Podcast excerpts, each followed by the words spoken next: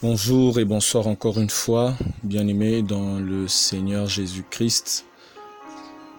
Euh, pour la deuxième fois, c'est votre frère Otsniel Kabouya.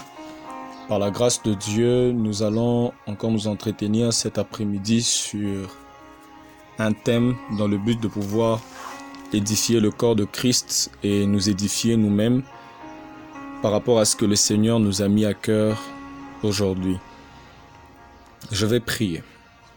Dieu le Père, nous te bénissons, nous te rendons grâce pour ces instants que tu permets encore que nous puissions partager ta parole.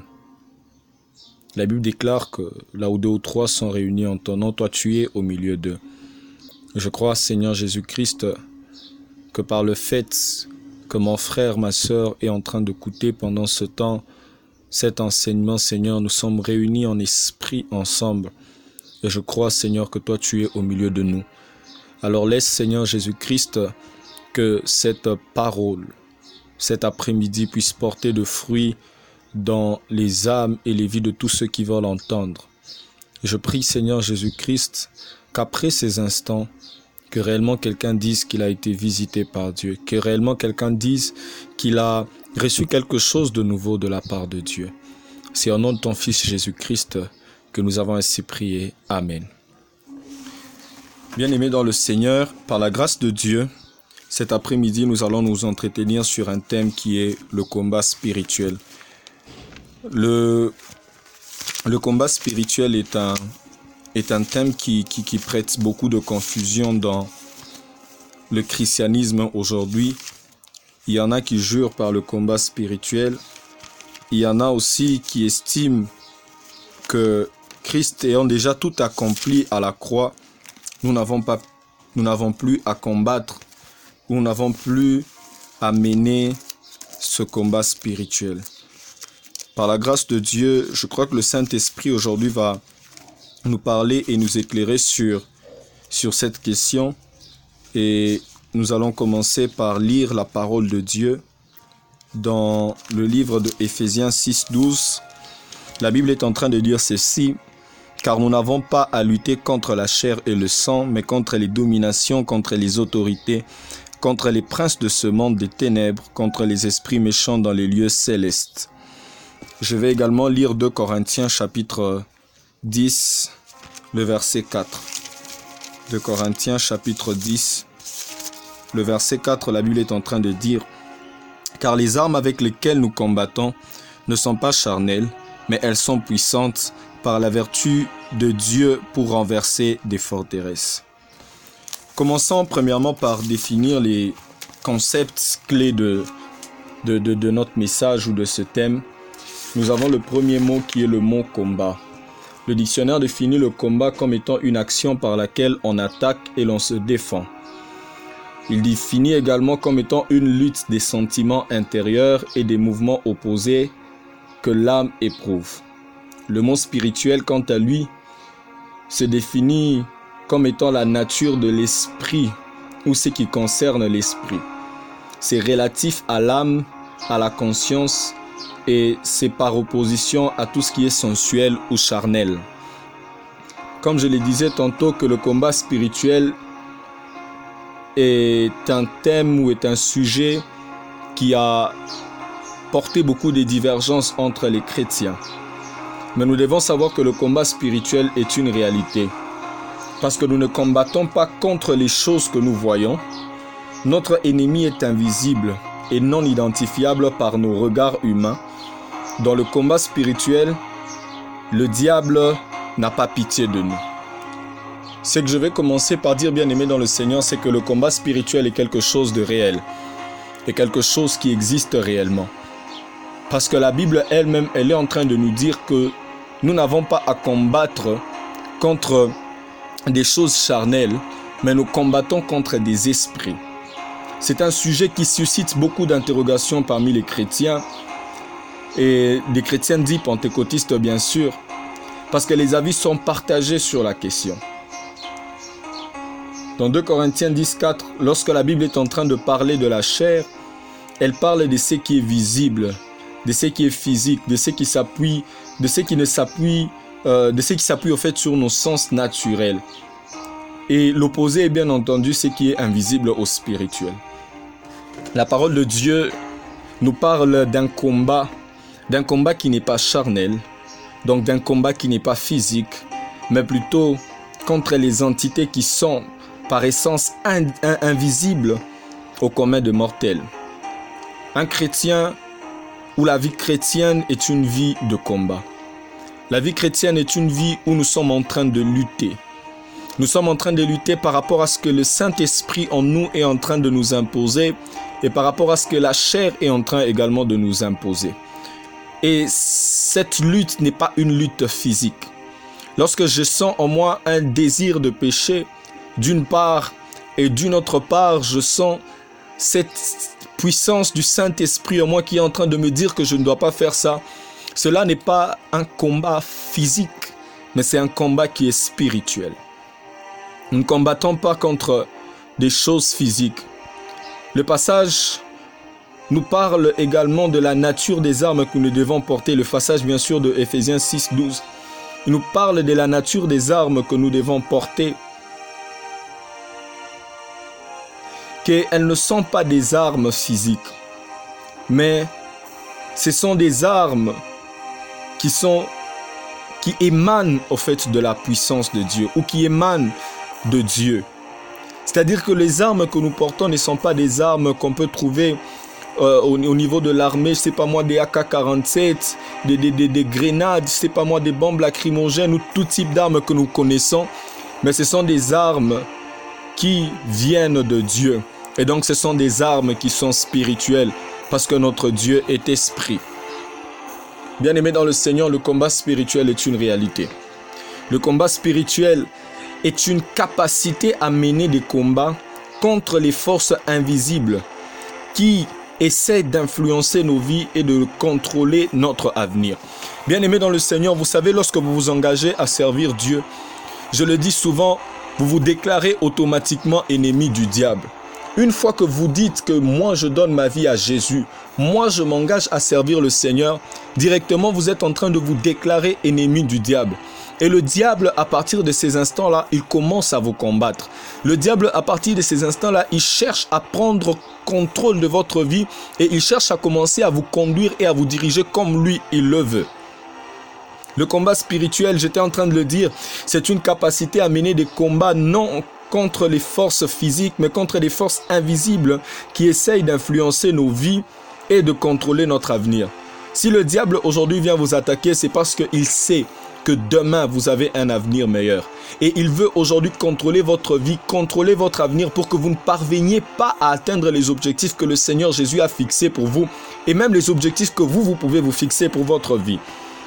Il y a des combats bien aimés dans le Seigneur qui ne sont pas d'ordre personnel et qui ne sont pas le fait d'ennemis visibles, mais plutôt le fait des organisations invisibles, mais pas pour autant inefficaces et qui doivent être contrecarrés avec les armes appropriées si nous voulons atteindre les objectifs fixés à notre vie par Dieu.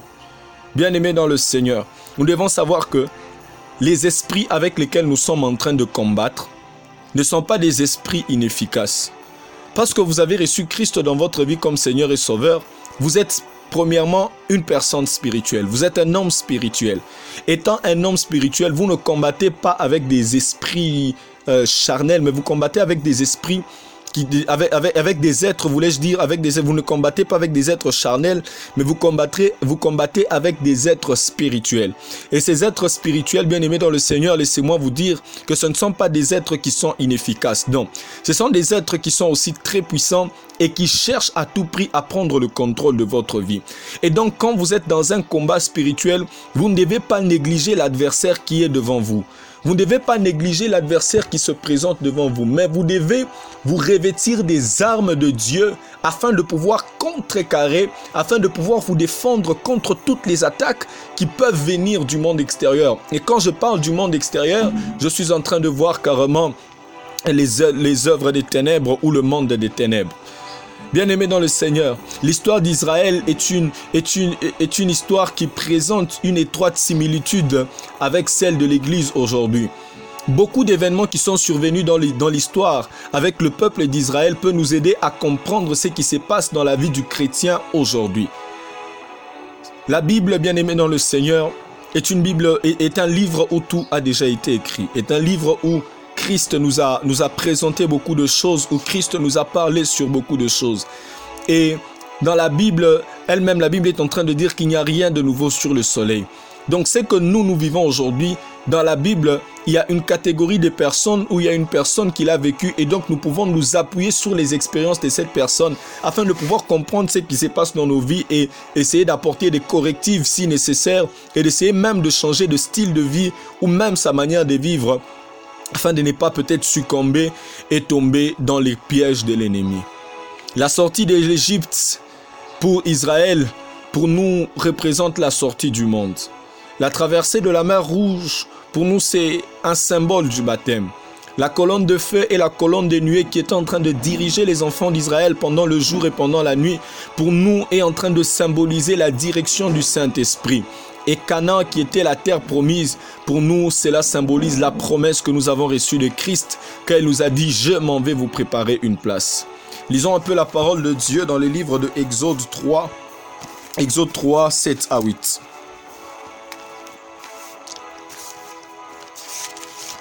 La Bible déclare ceci. Je suis dans le livre de Exode 3, j'ai lu le verset 7 et le verset 8. L'Éternel dit, J'ai vu la souffrance de mon peuple qui est en Égypte et j'ai entendu les cris que lui font pousser les, ses oppresseurs. Car je connais ce douleur. Je suis descendu pour délivrer de la main des Égyptiens et pour le faire monter dans un bon pays, un vaste pays, dans un pays où coule le lait et le miel dans les lieux où habitent les Cananéens, les Étiens, les Amoréens, les Phérésiens, les Éviens et les Jébusiens. Oui, bien-aimés dans le Seigneur, Israël était en train de vivre dans une souffrance. La nation d'Israël était en train de vivre dans une souffrance. Dieu a entendu leurs cris, Dieu a entendu leurs pleurs et Dieu a vu leurs souffrances. Je crois que nous tous, à un certain moment de notre vie, je crois que nous ne sommes pas nés chrétiens. Nous sommes nés bien-aimés dans le Seigneur, étant déjà dans le monde. Mais à un certain moment de ta vie, il y a, il y a eu des moments où tu as crié à l'Éternel. Il y a eu des moments où tu as senti que les souffrances de ce monde étaient devenues très pesantes. Tu as senti que les souffrances de ce monde étaient devenues trop amères à supporter. Et tu as crié à l'Éternel. Comme il a entendu les enfants d'Israël, il t'a également entendu et il est venu te secourir. Il t'a sorti du monde, il t'a fait passer par le baptême et aujourd'hui tu es appelé enfant de Dieu. Dieu a promis de faire sortir Israël d'Égypte pour les amener dans un pays où coule le lait et le miel, certes, dans un pays où il y avait déjà des, peuples qui y vivaient. Il y avait les Cananéens, il y avait, les Étiens, il y avait les Amoréens, les Phérésiens, les Éviens et les Jébusiens.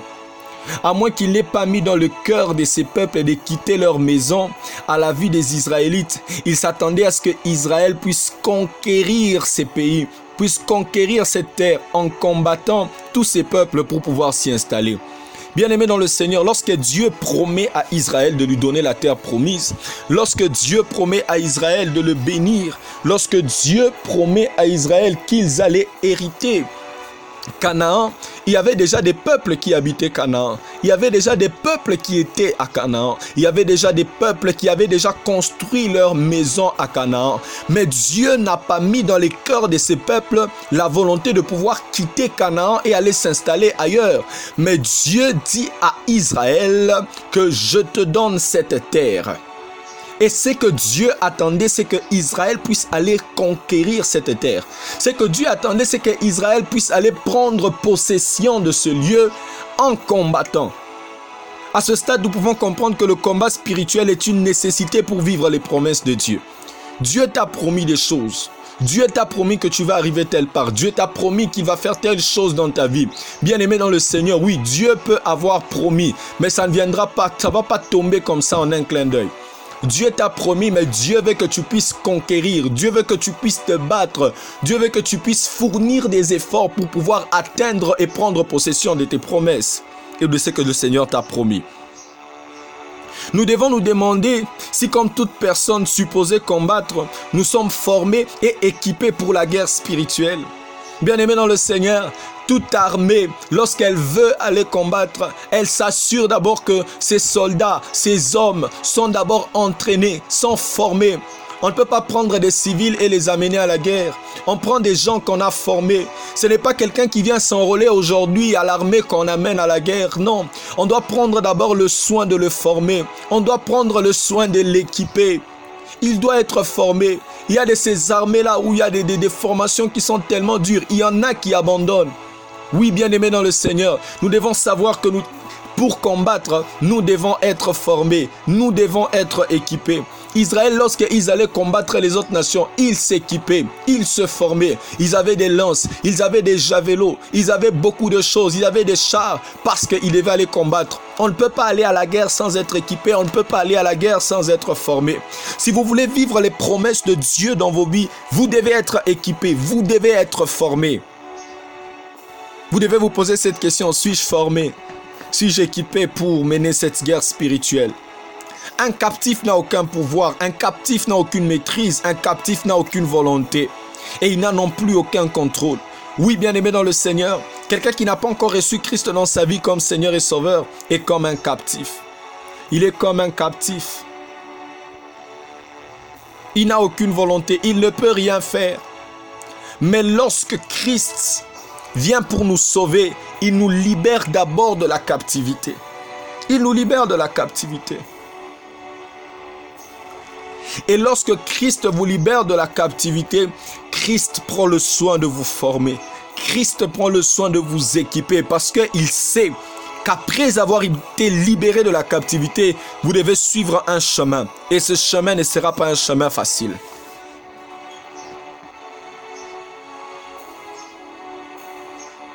Il arrive toujours des moments dans la guerre où nous avons besoin des alliés. Oh oui, nous avons toujours besoin des alliés dans la guerre. Bien-aimés dans le Seigneur, vous savez, le combat spirituel est d'abord quelque chose de très important. Dieu veut que nous puissions combattre. Je crois dans le livre de Josué, il y a, il y a, quelque part, je vais essayer de paraphraser parce que je, n'ai pas le, le, texte entier, je n'ai pas mémorisé le texte entier. Je vais essayer de paraphraser. Il y a quelque part dans le livre de Josué où la Bible est en train de dire qu'il y avait de ces personnes de la nation d'Israël qui n'avaient pas connu la guerre. Et Dieu a fait de sorte à ce qu'eux aussi puissent connaître la guerre. Dieu veut que nous puissions mener une guerre. C'est dans la guerre qu'on peut se former. C'est en menant la guerre, c'est en menant le combat qu'on peut parvenir à atteindre nos objectifs et à vivre nos promesses. J'étais en train de dire tantôt qu'il arrive toujours des moments dans la guerre où nous avons besoin des alliés. Un pays, un pays qui veut combattre un autre pays cherche des alliés. Il cherche à s'allier à tel autre pays. Tel pays va me fournir des armes, tel pays va me fournir des, soldats. Un pays qui veut se combattre cherche toujours des alliés. Cherche toujours des alliés. Nous aussi, bien aimés dans le Seigneur, dans le combat spirituel, nous devons savoir une chose, que nous avons besoin d'un allié. Nous avons besoin d'un allié. On ne peut pas combattre seul. La nation d'Ukraine avait besoin des alliés. Elle avait l'Allemagne, elle avait la France comme alliés. La RDC dans, dans, la guerre contre le Rwanda, il y a eu le Kenya qui est venu, il y a eu le Burundi qui est venu parce qu'on a besoin des alliés lorsqu'on veut mener une guerre. On a besoin d'un soutien quand on veut mener une guerre. Bien aimé dans le Seigneur, une guerre, un combat, on ne peut pas le mener seul. On a besoin d'un allié. Et nous, en tant que chrétiens, nous n'avons qu'un seul allié sur qui nous pouvons compter, et cet allié, c'est Jésus-Christ. Cet allié, c'est Jésus-Christ. Tu es là dans ta vie, tu es en train de mener des combats. Il y a le diable qui est en train de te chercher par-ci et par-là. Il y a le diable qui est en train de chercher à te combattre. Mais à qui est-ce que tu t'allies pour mener cette guerre? Il y en a qui vont s'allier à des féticheurs. Il y en a qui vont s'allier à leurs pasteurs. Il y en a qui vont s'allier à leurs parents bien-aimés dans le Seigneur. Oui, peut-être. Mais le vrai allié, l'allié par excellence, c'est Jésus. L'allié par excellence, c'est Jésus. Les hommes vont vous abandonner. Bien-aimés dans le Seigneur, je me souviens, il, il, fut une période où il y a une sœur qui, qui était venue me voir. Elle me dit, soutiens-moi en prière, prie pour moi, j'ai tel problème. J'ai commencé à prier pour elle, mais en priant pour elle, tu, tu sens comme s'il y a des combats qui, qui, qui, qui viennent vers toi, il y a des résistances. J'en ai partagé avec un ami, un frère avec qui je prie. Je lui dis, regarde, depuis que j'ai commencé à prier pour cette sœur, regarde ce qui m'arrive. Il me dit, moi aussi j'étais en train de prier pour elle. Mais au moment où je priais pour elle, j'ai commencé à faire des rêves, des visions où j'étais pourchassé par des fous. Bien-aimé dans le Seigneur, vous savez, à un certain moment, quand vous vous alliez aux hommes, il arrive des moments où les hommes se lassent. Il arrive des moments où les hommes se fatiguent.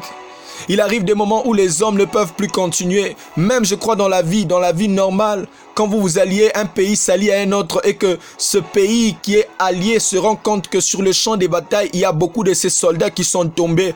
Ce pays peut rappeler ses troupes. Mais nous, en tant que chrétiens, nous, nous devons savoir que nous ne devons pas nous allier aux hommes, mais nous devons nous allier à Christ. Nous devons nous allier à Christ. Christ est l'allié par excellence. Christ est celui qui peut nous aider à mener ce combat. Christ est celui qui nous a précédés dans le combat. La Bible déclare qu'il a vaincu le diable. Oh, c'est un combat qu'il a déjà mené. C'est un ennemi qu'il maîtrise très bien. Et lorsque nous, nous voulons gagner ce combat contre les mondes des ténèbres, nous devons nous allier à celui qui a déjà vaincu le monde et c'est Jésus. Nous devons nous allier à celui qui a déjà vaincu le monde et c'est Jésus. Christ a vaincu le monde et lui doit être notre allié. Il doit être notre allié par excellence. Christ doit être notre allié. Nous devons faire alliance avec Jésus. Nous devons faire alliance avec Jésus par le biais de son sang. Nous devons accepter qu'il a, versé son sang pour que nous aujourd'hui nous soyons sauvés, pour que nous aujourd'hui nous soyons plus que vainqueurs dans ce monde. Si nous avons une alliance avec Dieu, il interviendra dans le combat. Bien-aimé dans le Seigneur, quand une nation aujourd'hui est attaquée et qu'elle a une alliance avec une autre nation, cette nation-là vient l'aider. On peut même le voir dans la parole de Dieu, bien-aimé dans le Seigneur, alors qu'il y avait des nations qui s'associaient pour aller combattre d'autres nations. Quand tel roi apprenait que tel autre roi était combattu, il pouvait réunir ses troupes pour aller les secourir. Pourquoi? Parce qu'ils avaient une alliance. Bien-aimé dans le Seigneur, quand tu, tu as une alliance avec Dieu, quand tu as une alliance avec Dieu, lorsque tu es combattu, laisse-moi te dire que ce combat n'est pas seulement ton combat, mais ce combat est également le combat de Dieu. Oh, mais dis-moi, qui peut vaincre Dieu dans un combat? Qui peut vaincre Dieu dans un combat? J'ai réfléchi et je n'ai trouvé personne. C'est-à-dire tout celui qui s'attache à Christ, tout celui qui s'allie à Christ est toujours victorieux. Fais une alliance avec Dieu. Ce combat que tu mènes, tu l'as, tu l'as mené pendant longtemps. Tu as mené ce combat pendant longtemps. Tu n'arrives toujours pas à le gagner. Tu as combattu contre ce péché, contre ce, ce péché de vol, contre ce péché d'impudicité, de masturbation. Tu as combattu, tu as combattu, mais tu n'arrives pas à t'en sortir. Tu n'arrives pas à t'en sortir. Il est temps que tu fasses une alliance. Il est temps que tu fasses une alliance, pas une alliance avec moi, pas une alliance avec ton pasteur, pas une alliance avec ton parent, pas une alliance avec ton frère ou ta soeur, mais que tu fasses une alliance avec Jésus. Que tu fasses une alliance avec Jésus. Que tu fasses une alliance avec Jésus. Quand tu fais une alliance avec Jésus, il vient t'aider dans le combat. Quand tu fais une alliance avec Jésus, il vient te soutenir dans le combat. Lima karada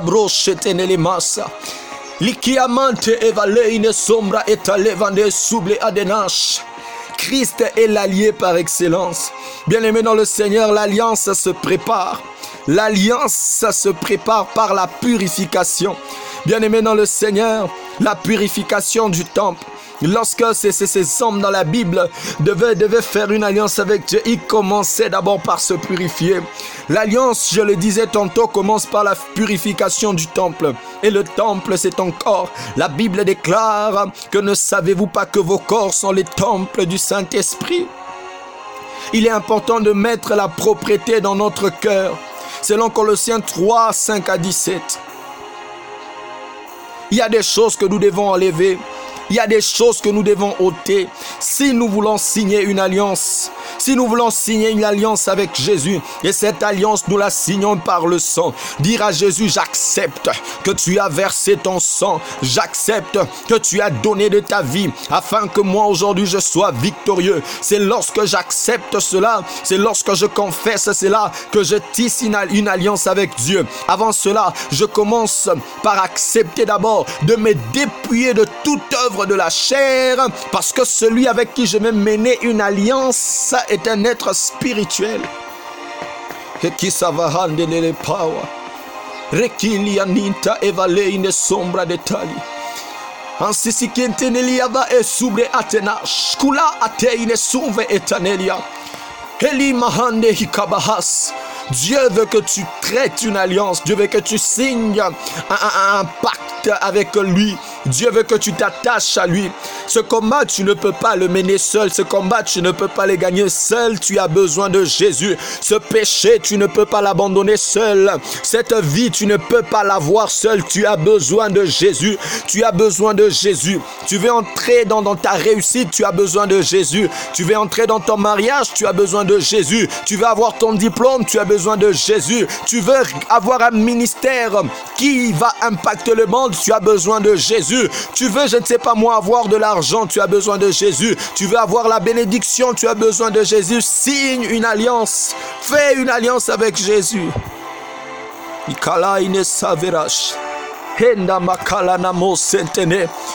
Aujourd'hui, Dieu veut que tu traites une alliance avec lui. Aujourd'hui, Dieu veut que tu traites une alliance avec lui. Il t'appelle. Si tu es là, tu sais que tu n'avais pas encore traité une alliance avec Christ. Tu vas prier et dire à Jésus, Seigneur, maintenant, j'ai entendu ta parole. Je sais que ce combat contre tel péché, je ne peux pas le mener seul. Je sais que cette vie que je veux, cette vie que je mérite, cette bénédiction, ces promesses que tu m'as faites, je ne peux pas les avoir seul. Alors aujourd'hui, je vais traiter une alliance avec toi et tu vas prier tu vas prier, tu vas dire à Jésus de te purifier parce que tu ne peux pas traiter alliance avec lui si tu n'es pas purifié.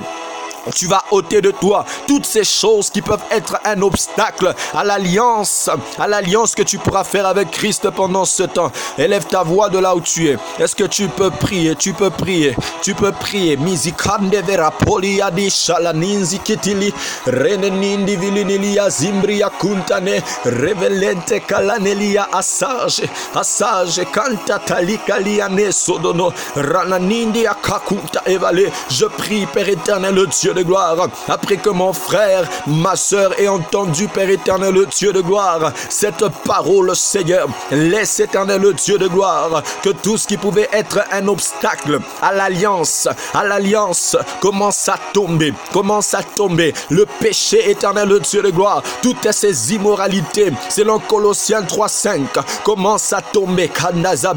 Remamante fadanele pazo, inneverenele ponta kikalento osagesh, e cacanta talia, la renda tavalene masoutaje, kakaibaba gosuta evale repelianta kagada kangata baba henda henda maraba senta neliaba unta keline roche oh Dieu oh Dieu lo sovaheya runda ikaheya keaheya henta osakataya henta kakaya baba batenta neliva supra rinda machinda kakulani hase oh Père éternel le Dieu de gloire nous ne voulons pas éternel le Dieu de gloire mener ce combat seul. Nous avons besoin de toi. Aide ce frère éternel, le Dieu de gloire, qui a longtemps combattu, éternel, Dieu de gloire, contre le vol, qui a longtemps combattu contre l'impudicité, qui a longtemps combattu contre la corruption, qui a longtemps combattu contre la masturbation, qui a longtemps combattu, Père éternel, Dieu de gloire, contre l'orgueil, qui a longtemps combattu contre l'égoïsme. Laisse que maintenant, maintenant, alors qu'elle a entendu, alors qu'il a également entendu cette parole que ces choses tombent. In the name of Jesus, Kikanta ifasepla, replite fleneli zibria cumperada, radadilia cunkela, e sobro onta ferde talinde que kokotoso vai, ia atushe keinde, ia enta lekoi aire suta. Oh Dieu, merci pour ce que tu fais. Merci Seigneur. Merci parce que je crois que quelqu'un a été fortifié ce soir. Que ton nom soit béni. Parce que je crois que quelqu'un, Seigneur Dieu, oh Seigneur, a fait une alliance avec toi et va mener ce combat. Il va mener ce combat et le réussir. Au nom de Jésus. Au nom de Jésus. Que ton nom soit béni, Père. Yahsavehash. Dieu de grâce. Merci Seigneur. Oui, bien-aimé dans le Seigneur, tu as entendu la parole. Ne t'arrête pas de prier seulement après ces instants, mais continue de prier. Parce que tu dois mener ce combat et tu dois le gagner. Tu dois le gagner. Allie-toi à Christ. Allie-toi à Christ. Et lui, il est prêt à s'allier à toi. Jesus name. Ratekim. Zivra et Il est en train de fortifier. Il est en train de te fortifier. Il est en train de te fortifier. Je le sens au plus profond de mon cœur. Oui, il est en train de te fortifier. Ce péché-là ne peut rien sur toi. Ce péché n'est pas plus puissant que toi. Oui, il te fortifie. Il te fortifie pour marcher sur ce péché. Il te fortifie pour marcher sur cela. Au nom de Jésus, nous avons ainsi prié et nous disons Amen. Bien-aimés dans le Seigneur, nous avons clôturé avec ce moment de partage, d'édification. Que le Seigneur vous bénisse, vous qui avez entendu ces instants. Que ce message reste gravé dans vos cœurs et que vraiment vous puissiez le mettre en pratique. Christ attend que vous puissiez conquérir les territoires qu'il vous a donnés. Alliez-vous à lui pour mener ce combat et vous serez toujours victorieux. Que l'Éternel Dieu vous bénisse abondamment.